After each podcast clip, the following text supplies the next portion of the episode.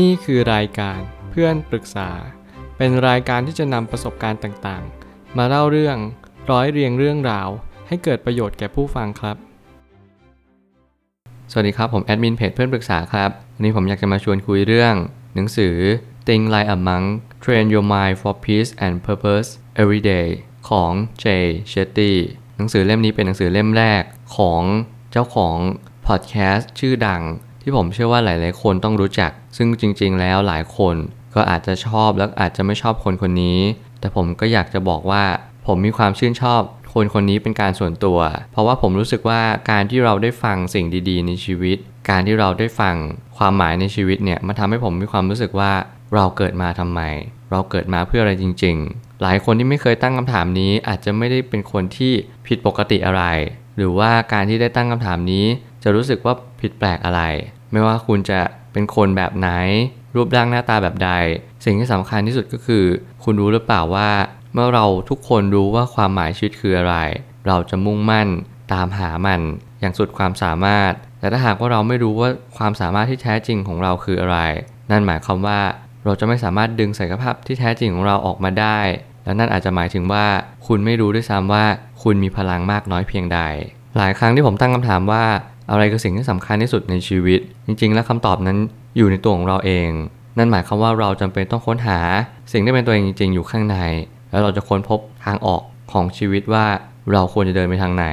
หนังสือเล่มแรกของผู้นำทางจิตวิญญาณ ในยุคดิจิทัล ซึ่งเป็นเจ้าของพอดแคสต์ On Purpose ซึ่งการที่ผมได้อ่านหนังสือเล่มนี้ แน่นอนมันเป็นเล่มแรกของเขา และเขาก็พยายามเล่าเรื่องเหตุการณ์ในอดีต ว่าเขาผ่านมาได้ยังไง และเพราะอะไรที่ทำให้เขาถึงเดินมายังจุดนี้ได้ สิ่งต่างๆ ทั้งหมดทั้งมวล มันจะสำคัญได้ก็ต่อเมื่อเรารู้ว่าเรามาทำไม หนังสือเล่มนี้มาตอบอย่างที่ชื่อหนังสือเลยก็คือ เขาพยายามคิดเหมือนพระรูปหนึ่ง ที่พยายามเดินทางตามหาความหมายชีวิตว่าเราต้องการอะไรกันแน่ การบวชเป็นพระของเขา เขาได้เรียนรู้บางสิ่ง ที่มันเป็นความหมายที่แท้จริง เขาเรียนรู้ว่าเออความสุขในชีวิตเนี่ยมันอยู่ที่ทุกๆทที่เลย มันไม่จำเป็นต้องอยู่ที่บ้านที่โรงเรียน ที่ทำงาน หรือที่ใดที่หนึ่งก็ตาม แต่มันกลับอยู่ทุกที่ทุกคนทุกแห่ง มันขึ้นอยู่กับว่าเรามองเห็นมันหรือเปล่า การที่เราฝึกสติ การที่เรานั่งสมาธิ การที่เราใช้ชีวิตประจำวันตามปกติเนี่ย มันก็เต็มไปด้วยความหมายชีวิตทั้งหมดเลย มันไม่ใช่ว่าเราจะไปบอกว่าต้องไปอยู่ที่วัดนะ ต้องไปบวชเรียน ถึงเราจะมีความสุข อาจจะไม่ใช่แบบนั้นทั้งหมด แต่หากเรารู้และเข้าใจว่าความสุขก็คือ อยู่ที่วันนี้อยู่ที่ตรงนี้ เราไม่จำเป็นต้องไปดึงดันอะไรกับมันมาก พียงแต่ว่าเราน้อมรับและเข้าใจ สิ่งที่มันเป็นไปจริง ๆ การมีความคิดเหมือนพระหมายถึงอะไร แล้วจำเป็นขนาดนั้นเลยเหรอ ถ้าไม่คิดแบบพระจะมีปัญหากับชีวิตมากน้อยเพียงใด ถ้าเกิดสมมติจริง ๆ แล้วผมพูดในมุมผม ว่าความคิดแบบพระจำเป็นไหมผมก็ต้องตอบว่าจำเป็นมากๆในยุคสมัยนี้ หลายคนอาจจะยังมองไม่เห็นทางออกของชีวิต ความคิดแบบพระเนี่ยมันหมายความว่าเราต้องมีความคิดแบบเป็นเหตุเป็นผล มีความคิดแบบสงบร่มเย็น ซึ่งจริงๆ แล้วทุกคนควรจะคิดแบบนี้ แต่หลายครั้งเราเพิกเฉยไป หนังสือเล่มนี้มากระตุ้นเตือนคนบางคน และคนบางกลุ่มแน่นอนว่า เรามีความคิดแบบนี้อยู่แล้วหรือเปล่า แล้วเราควรจะคิดแบบไหน ถ้าหากเราไม่ได้คิดแบบนี้ หลายคนอาจจะเพิกเฉยเล่มนี้ไป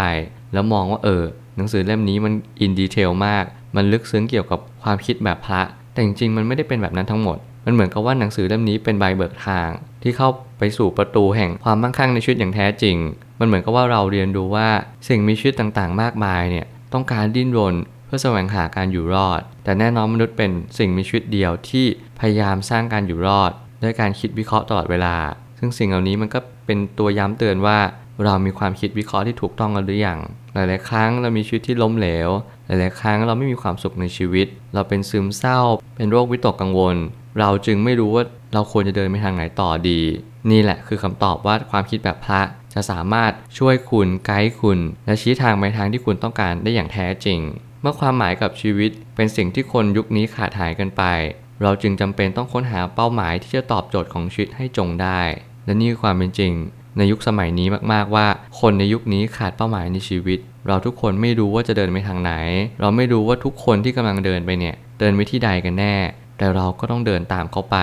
เราไม่รู้หรอกว่าจะลงเหว จะขึ้นไปบนเนินหรือภูเขา เราไม่มีทางรู้ จนกว่าเราจะเห็นคนข้างหน้าหรือว่าคนที่เราเดินตามเนี่ยเขาล่วงลงไปหรือเขากำลังเดินขึ้น สิ่งเหล่านี้เป็นสิ่งที่เราเรียนรู้กันได้อยู่ดาดดื่นในสังคม บางคนเลือกที่จะตามเพื่อน บางคนเลือกที่จะตามแฟน แล้วหลาย ๆ คนก็เลือกที่จะตามพ่อแม่ เพราะเชื่อเสมอว่าพ่อแม่เขาผ่านร้อนผ่านหนาวมาได้ เขาจึงสามารถสอนเราได้เช่นเดียวกัน สิ่งเหล่านี้เป็นความเชื่อทั้งหมดเลย ซึ่งถ้าเกิดสมมติเราหาความจริง เราตกผลึกกับชีวิตจริง ๆ เราจะรู้ว่าเป้าหมายชีวิตเราเดินตามใครไม่ได้ แต่ละคนเกิดมาไม่เหมือนกัน แต่ละคนมีวิถีชีวิตที่ผิดแผกจากการแตกต่างกันไป ซึ่งความหลากหลายนี่แหละทำให้สังคมมีชีวิตชีวามากขึ้น มีความน่าอยู่มากขึ้น แล้วมันคือคำตอบว่าเราจำเป็นต้องหาเป้าหมายในชีวิตของแต่ละคน ซึ่งมันเป็นเป้าหมายแบบปัจเจกชนนั่นเอง ประสบการณ์ในชีวิตจะมาเป็นตัวช่วยให้เราเจอกับเป้าหมายเร็วขึ้น แต่เราจำเป็นจะต้องเป็นคนช่างสังเกต ซึ่งก็จะช่วยให้เห็นรายละเอียดมากยิ่งขึ้น ถ้าหากว่าเราเป็นคนที่ช่างสังเกต แล้วเราก็จะเรียนรู้จากสิ่งต่างๆ ที่เราผ่านพบ นั่นเป็นสิ่งที่ทุกคนสมควรได้รับมัน และผมเชื่อว่าหลายหลายครั้ง เราอาจจะเพิกเฉยประสบการณ์บางประสบการณ์ไป